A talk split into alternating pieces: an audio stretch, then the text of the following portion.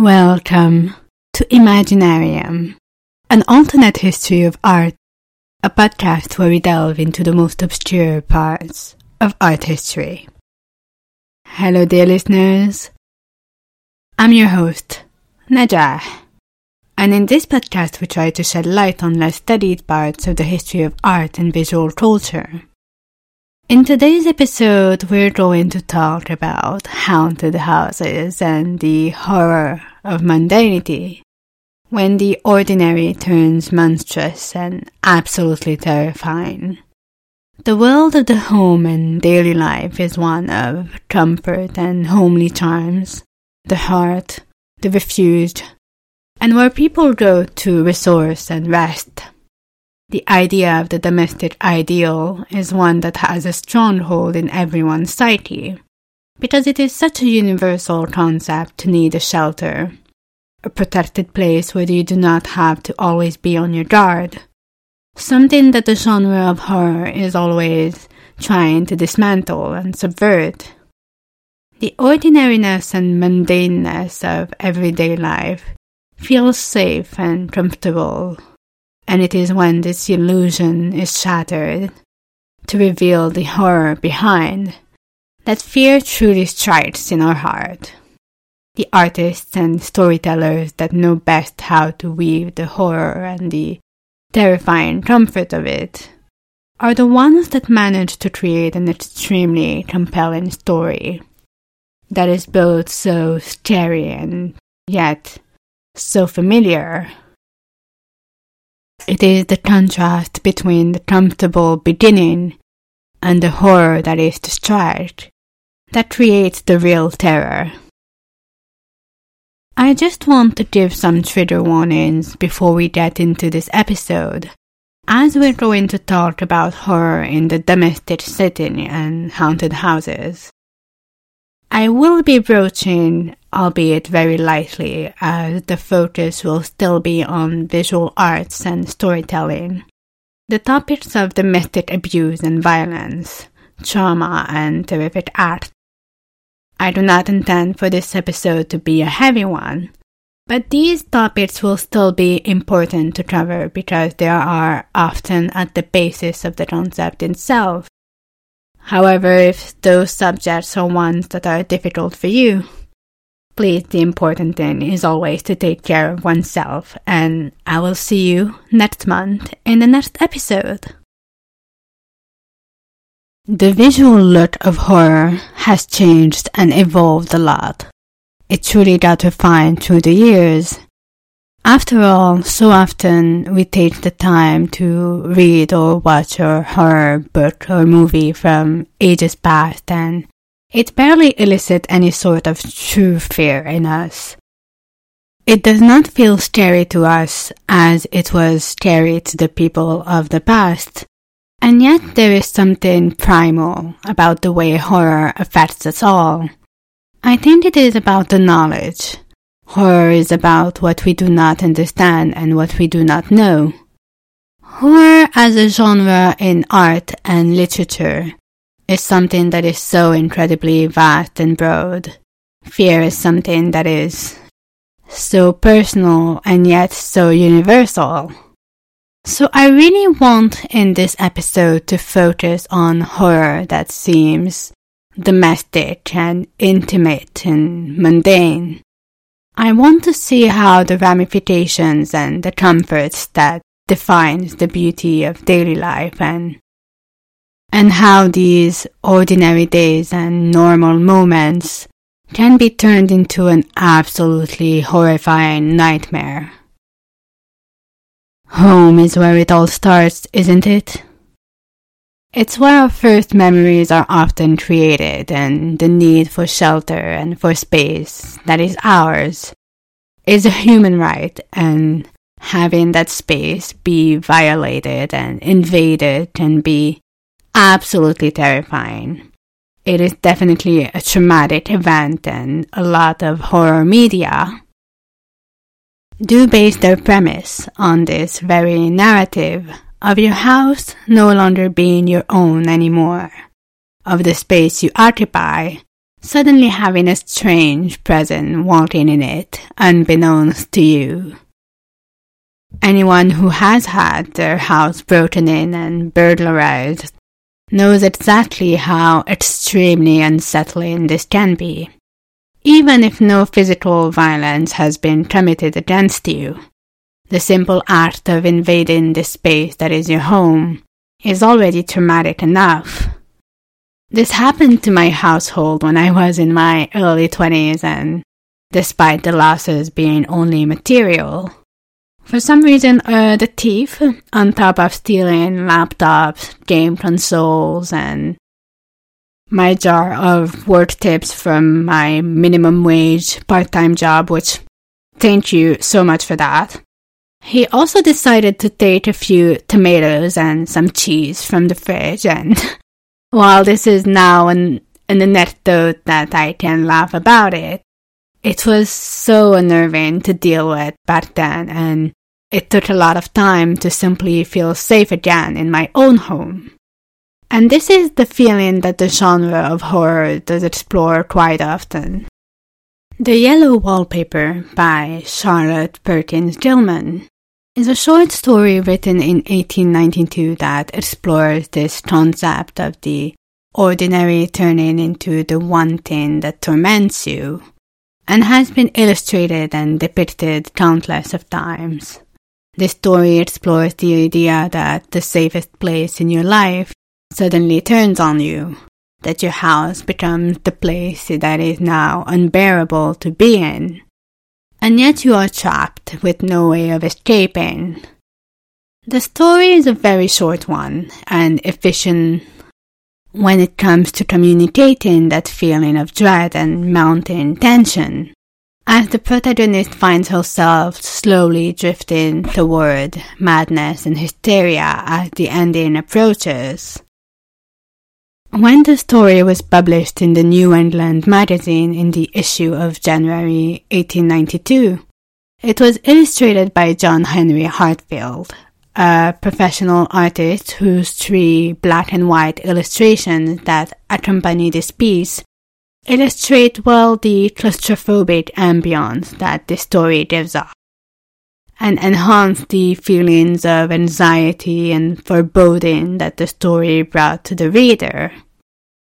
The late Victorian ink illustrations have a distinctly gothic and yet realistic style, and that art style will grow to be closely associated with horror and the gothic and these kinds of illustrations have graced the pages of works such as Dracula or The Picture of Dorian Gray, which were seminal works of fiction that were very much in the general zeitgeist of the second half of the 19th century, where Gothic horror and the occult were extremely popular. In the yellow wallpaper, the image itself of this yellow wallpaper becomes a prominent visual motif that truly defines and communicates the horror of the story. It is a mundane element. After all, it is just a simple wallpaper in a color that is generally associated with happiness, sunniness, and hope. Yellow is the color of daisies and sunflowers. It's a color that represents joy, and yet, this ordinary object and this color has been turned into the source in itself of the horror. It becomes a symbol of the way the main character is stuck in her room, while everyone around her is pretending she's just fine and only needs to rest and to stop being so hysterical. This story is a good example of how the domestic sphere and, most importantly, domestic abuse is intimately linked with horror. When it comes to visual art, horror can take so many forms. Saturn Devouring His Son by Francisco Goya in 1819 to 1823 was a piece of art that is absolutely terrifying and might have seemed like the stuff of nightmares to the audiences of the time. This painting was an adaptation of an original myth and story that tapped into primal fears and horrors in the heart. I think now, when we look at art like the kind that Francisco Goya was creating, it is easy to be desensitized to that painting and his sketches. But to the average viewer of the time, so around the late 18th and early 19th century, those images were totally horrifying and were a type of art that felt extremely new during those years. He started off as a painter to the Spanish royal family. However, toward the later part of his career, his art started getting progressively darker and moodier, a reflection of his own mood and temperament. This period of his art would climax in the Black Paintings from 1819 to 1823, where he would paint owl paintings on the walls of his house, directly on the walls, using art as an emotional outlet. It is also during the 19th century that the figure of the ghost rises to even more importance in the general culture. After all, what does the ghost represent in works of art and fiction? Sometimes a ghost will be about a literal manifestation of the formerly living. However, a ghost story is never truly about a ghost. Not really. A ghost is a manifestation of memory, of something that is dead but has no idea it is dead about the past that is still influencing the present and traumas that have never healed. As Guillermo del Toro said in his 2001 movie, The Devil's Backbone, and quote, What is a ghost? A tragedy condemned to repeat itself time and time again. An instant of pain, perhaps, something that which still seems to be alive. An emotion suspended in time like a blurred photograph, like an insect trapped in amber. Unquote. It is one of the reasons why I love Del Toro's stories so much. It is because he deals with past pains and traumas and the way these can manifest under the shapes of ghosts everything can be about ghosts, but ghosts are never really about ghosts in the end. The 19th century is also the time where the conventions of how ghosts are pictured in the art are getting set in stone, being more than spectral, terrifying entities, but looking more human and graceful as in works of art such as Spirits by Georges Roux in 1885, which is a painting that I absolutely adore and would definitely describe as haunting, and encapsulates the way ghosts start to appear in the popular media toward the end of the 19th century. As a misunderstood and tragic figure, instead of only being a character designed to bring fear to the audience. The ghost has always existed, I think, in folklore and myths. However, the way that the ghost is now understood and pictured visually in the general culture is something that has been established over time. And the 19th century was a period that was rich with ghosts, with the developments of technology and arms and weapons. More and more armed conflicts ended in absolutely terrifying and ghastly bloodshed. And when so many people would never come back home and there was nobody to be buried, there was always an empty space where someone should have been. An empty space that grieving people will fill with a ghost that will haunt them for the rest of their lives. Stories of ghosts and paranormal encounters always spike up with tragic world events where many lives are lost. art and horror always intersect. After all, horror is one of these genres that people have very much always gravitated toward. There seems to be a cathartic feeling to seeing what is in the shadows and the face. In a safe setting of sorts, what truly lies beneath the darkness, and to deal with the very horrible realities of life. Horror media can be a very good way of processing how terrifying life can be, merciless and cruel. From the anxieties around death and life, the genre of horror is, at its core, extremely human, and comes to a truth of human nature that is, more often than not, deeply hidden and vulnerable. The things that terrify us often become less so once they have a visual or physical form that one can see and is possible to face and confront. Something that is hidden and unknown to us will often be that much more scary. The topic of horror is a deeply personal and subjective one, and what one is afraid of is often a reflection of one's personal story. Not two people will be afraid of the same thing in the exact same ways, Personally, I absolutely love the concept of horror. However, I will fully admit that I'm a definite scaredy cat when it comes to watching movies with a lot of gore and jump scares, so I do not watch a lot of it. And because of that, my appreciation often goes more toward the gothic and atmospherical horror, simply because this is what I can stomach.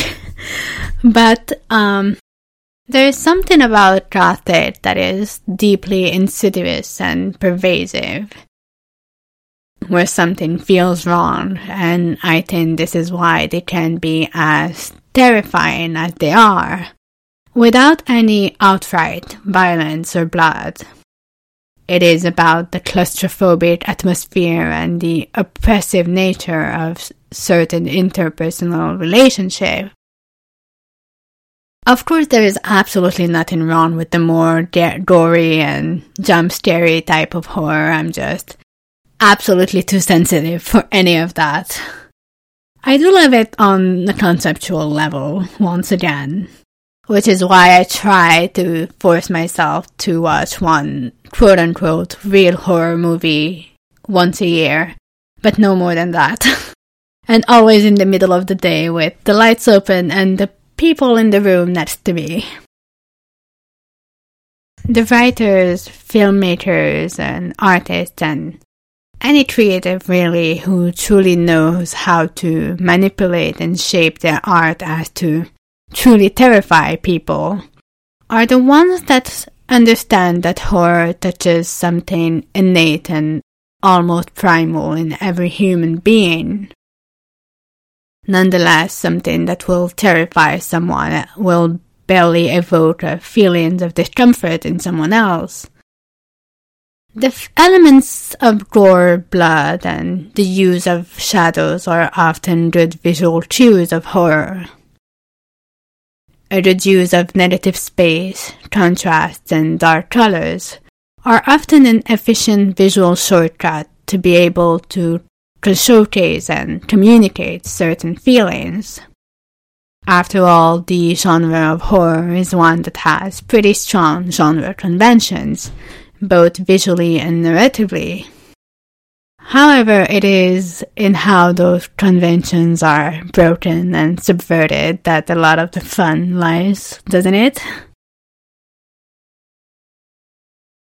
In horror, the home is such a key figure especially in the form of home invasion horror or haunted houses. The home is comfortable and safe. You know where everything is, how to close that one faulty window just so. And it is most importantly secure and harmless. Until it is no longer the case. The haunted house is such a ubiquitous staple of the horror genre now, but it can be pertinent to ask oneself why and how it came to be one of the most universal and pervasive elements of horror fiction. From the classic Shirley Jackson book Haunting of Hill House to all the ghost stories in fiction or even people relating their own experience of their houses being haunted. The haunted house is a main staple of horror. The architectural presence of the actual house, with maybe one window where light appears, is one that is extremely strong. And the house becomes a symbol of more than just a place of residence, but of safety and the representation of privacy, of the familiar, the domestic, and the status quo. The haunted house is so efficient at scaring us because the safe space becomes now dangerous and unknown. I do have to say that haunted houses and ghost stories are my favorite ones which is why I chose this subject. It definitely has to do with my love of the Gothic in general. After all, women on the covers of the 1960s Gothic romance do spend a lot of time running away from these houses where something is seemingly off. If you want more information about this, I have spoken in length about Gothic romance illustration in episode 3 of the first season of the podcast. So do not hesitate to go back to that one if you want. But there is nothing more terrifying than a space that you consider to be your home, your safe haven, slowly but surely being the source of your own downfall. Haunted houses are more than just a house. After all, they are a mirror that reflects different types of malaises, of familial secrets, of abuse, sexual repression, or desire, just to name a few ideas that are explored in the genre of haunted house horror. The relationships between members of the family, the way abuse and the scars of the past can create such an unstable way of living as feelings and memories are being suppressed and ignored. Sometimes the haunting is the ghost of a tragedy past, reflected and projected onto the people coming to live in this house. After all, a home is startlingly intimate. The horror in domestic settings is often a way to unravel domestic violence and familial abuse and the haunted house is simply a visual shortcut to this concept. The domestic is at the center of our lives, the place where we go to sleep, when we are at our most vulnerable, where we can be happy and be joyful and be miserable and be content and tend to all of these mundane tasks that compose our lives. Even if we're not a person who stays at home much, even if we're constantly on the move from place to place. The idea of home is one that is absolutely essential to the comfort and happiness of people. And so, the haunted house is a good starting point for stories about people. About the ways all of us are messed up and the ways our closest relationships, the ones we live with, are also the ones susceptible to go slightly amiss and awry. The house is a symbol, but it is also the visual representation of a lot of things gone wrong. Sometimes, as Shirley Jackson puts it in Herbert, Haunting of Hill House, Hill House, not staying, stood by itself against its hills holding darkness within. It had stood so far eighty years, and might stand for eighty more. Within, walls continued upright. Bricks met neatly. Floors were firm, and doors were sensibly shut. Silence lay steadily against the wood, and stone of Hill House, and whatever walked there walked alone. And so there is this concept that permeates horror media that houses can be alive, that they can be in themselves evil or benevolent, that they have a personality, that they can be rotten to the core, or that something so evil and horrific happened in that space once, however long ago, that the place retains and grows from the memory of that horrific act. I mean, this is the core concept of the haunting of Hill House by Shirley Jackson, which is one of the quintessential examples of the haunted house. I would even argue that this particular haunted house is a template for the way most haunted houses are written or pictured in media nowadays, consciously or not. It just has permeated our understanding and visualizing of haunted houses. That is, it is simply the blueprint. The house being on top of a hill, for example, becomes a visual shortcut to the haunted house. It isolates it from the rest of the houses and the neighborhood, making it look absolutely dreadful. Lewis Barrett Lehrman is an artist whose Spooky House illustrations are an absolute visual delight. I love when an artist obviously loves a specific subject and will repeat this specific subject again and again until the point of having absolutely mastered that topic. His illustrations are absolutely marvelous in the ways they condense and distill all of the ways we think about haunted houses visually, often looking foreboding and eerie and standing on a hill or a cliff, overlooking the viewer. This composition manages to render the subject of the piece even spookier. His art is standing at the intersection between architecture and horror. I just think he really liked painting scary houses, and I love this for him. He even had set up an online presence in 1999 called The Haunted Studio for people to be able to commission spooky haunted houses from him, and this seems to have lasted until 2014 that I can seem to track. And most of his illustrations fall within the same artistic style, being a visual reminder of the understood codes of the haunted house it is often depicted in the full moon on a dark, cloudy night. And the way the house seems to sprout right out of the earth, as if the house was an organic matter and not a man made construction, but truly something that had its own free will and agency. Gothic romances are a very good example of the way the domestic is intricately linked to horror. After all, in so many of the covers, the heroine is running away from a distant and foreboding house. She is in her nightgown. Her hair is loose and in the wind while she is running away, holding one single candlelight.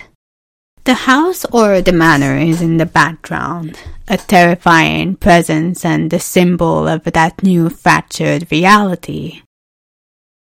The Castle of Otranto, written by Horace Walpole in 1764, arguably the starting point of Gothic romances, is also a story with the castle as its center, where the building in itself becomes a moving character of the story. And so the haunted house, or just the very oppressive gothic house, is often very prevalent in what could be called women's fiction and horror, as women's historical and expected place in the house as homemakers and, you know, how they had so little financial freedom and so this type of horror can often be an exploration of women's oppression and stories as they were stuck at home. Almost as if being imprisoned in an infinite confinement.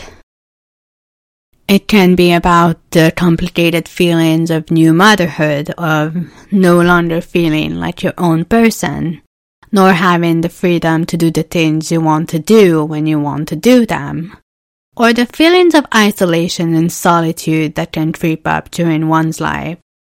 The haunted house trope is one that is rife with potential when it comes to unraveling the deepest patterns of the human psyche. Stories of haunted houses are also full of the physicality of houses, of the architectural horror that they bring to the table. One of the best features of a haunted house is the way the architectural layout of it, often, if not always, becomes a central part of the horror. The house becomes a labyrinthine maze uh, in which survival is not promised at the end. There is only to think about all of the scary manors and houses whose stair street where secret passages lead to unseen dangers, with doors that lead to absolutely nowhere and closets with actual skeletons. Those architectural and physical elements become a driving force in themselves. The house becomes a main character of the story, with its own idiosyncrasies and particularities. Sometimes houses are so peculiar in their nature that they truly feel as if they have their own identity. Because the difference between a house and a home is the love that it contains. And once that love is gone, it is only a building, and becomes the source in itself of anguish and misery. It is no longer a home, but turns into a vessel of horror and suffering.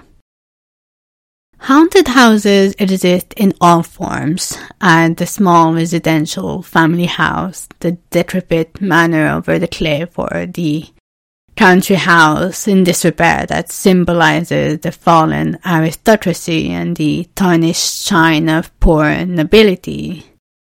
All of these buildings are the center of the haunted house. These stories often use the house as their main, if sometimes only setting. So it, the building, bears the weight of history as I simply don't think haunted houses stories work very well in brightly constructed apartment complexes, but also more often than not, they bear the weight of a family, of intermingled relationships and complicated feelings. Because one thing this genre of horror is very good at doing is the family secrets and all of the ways in which those closest to us mess us up so much and so deeply, on purpose or not, and the way abuse, emotional or physical, codependency, depression, and anxiety can be heightened and explored in those narratives. Each house is an archetype in itself, the shape of it will be in what will lead and move the story forward. The mundane is often made horrific and terrifying. However, there are stories where the opposite is being done, where seemingly horrific and terrifying events are made to be ordinary somehow. These stories, like Addams Family, where the presence of horror and monsters is treated as the norm, like, of course, you sleep in a coffin and there is blood everywhere and there is a bodiless hand scattering around. And I would mention Welcome to Night Vale as well, the podcast, in this category. And so the use of horror tropes is made mundane, ordinary, almost banal, all to underscore more efficiently the true horrors of reality such as corporate monopolies and the cruelties of capitalism, just to name a few. These tropes are used in such a way as to show that the visuals of Gothic and horror can often simply be an ornament in these stories. Sure, there's librarians eating people. However, the true horror is in the lack of care that people can have for each other. It is in the cruel overtaking of our corporations over an entire town. It is war and the wounds it inflicts. Jessica Hayworth is the lead illustrator for Welcome to Night Vale, and I will link her page in the description down below as she is currently a working artist at time of recording and while I usually talk about older art and artists, I think it is absolutely important to support current working artists, so please check her out. And so her personal work as well as the work that she did for this very amazing podcast, Welcome to Night Vale, is absolutely marvelous.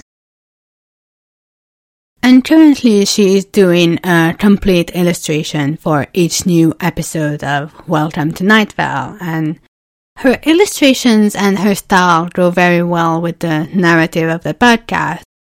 And so it is this blend of horror and the ordinary. Hayworth uses lighter and pastel colors as well as slightly saturated hues to convey the feeling of something being just slightly off, instead of using the more conventional visuals of horror with colors and aesthetics that are very much designed to terrify and scare the viewer. She has a more eerie and slightly unsettling vision of horror of something being just somewhat wrong and odd, which definitely fits the whimsical horror of Welcome to Night Vale. The lines are clean and the colors are vibrant, and yet that uncanniness is clearly communicated through the images. And so the slight uneasiness and ominous feeling that you feel when the stairs creak in the night where the house you live in suddenly turns against you. You can find this very feeling in the paintings of Serbian contemporary artist Dragan Bibin, whose art revels in the slightly terrifying and deeply unnerving. It is the type of art where there is truly nothing overtly scary in it, and yet, with the use of very dull and dark colors, the low contrast and the use of architecture and the the darkness that makes you try to peek beyond the door in which no light is reflected back at all. I will post some of these words on my social media, but it is incredibly efficient at being absolutely creepy and spine chilling. And so, in these works of art by these two artists, you can see that the use of architectural details and features can enhance the feeling of claustrophobia, disquiet, and uneasiness. The concept of the mundane and the ordinary is one that permeates horror and makes it all the more efficient and powerful at scaring the audience. After all, it is at the intersection of your daily life being absolutely destroyed by the shadow that can lie beneath, that the true horror endures. And this seems absolutely terrifying to me in all the ways imaginable. I think horror can be easy to bear when it feels senseless and distant. After all, a mysterious clothed figure going around the neighborhood, murdering and stabbing people can definitely be very scary. Otherwise, all the iconic slasher movies of the 1980s and 1990s would not exist. However, horror that is closer to home, where the violence and abuse is being wrought by people who are close to you, by those who are supposed to love and care for you, isn't that infinitely more terrifying? I think it is. On this, my darling listeners, Thank you for listening to this episode of Imaginarium. I hope it was fun and we'll meet again next month for a new episode and a new deep dive into another lesser known subject of art history. If you want to support this podcast, you can do so on Patreon at patreon.com slash Nadjah. Otherwise, talk about it to anyone you think you'll like it. And as the YouTubers say, like and subscribe or something of the sort. and as always, all of the relevant images will also be on all of our social platforms at Imaginarium underscore pod on Twitter as well as on Instagram. This podcast was written, narrated, and produced by yours truly, Nadjah. I want to take this opportunity to thank my patrons Meili, Chunli Tepechinuyan, Sam Hurst, Natalie Slaggett, Jameson Hollipert, Jad, Emanon, and Carter J. Tane.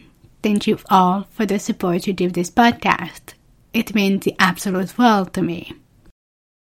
On this, I wish you all a very lovely day, evening, or night. And I hope to see you again very, very soon.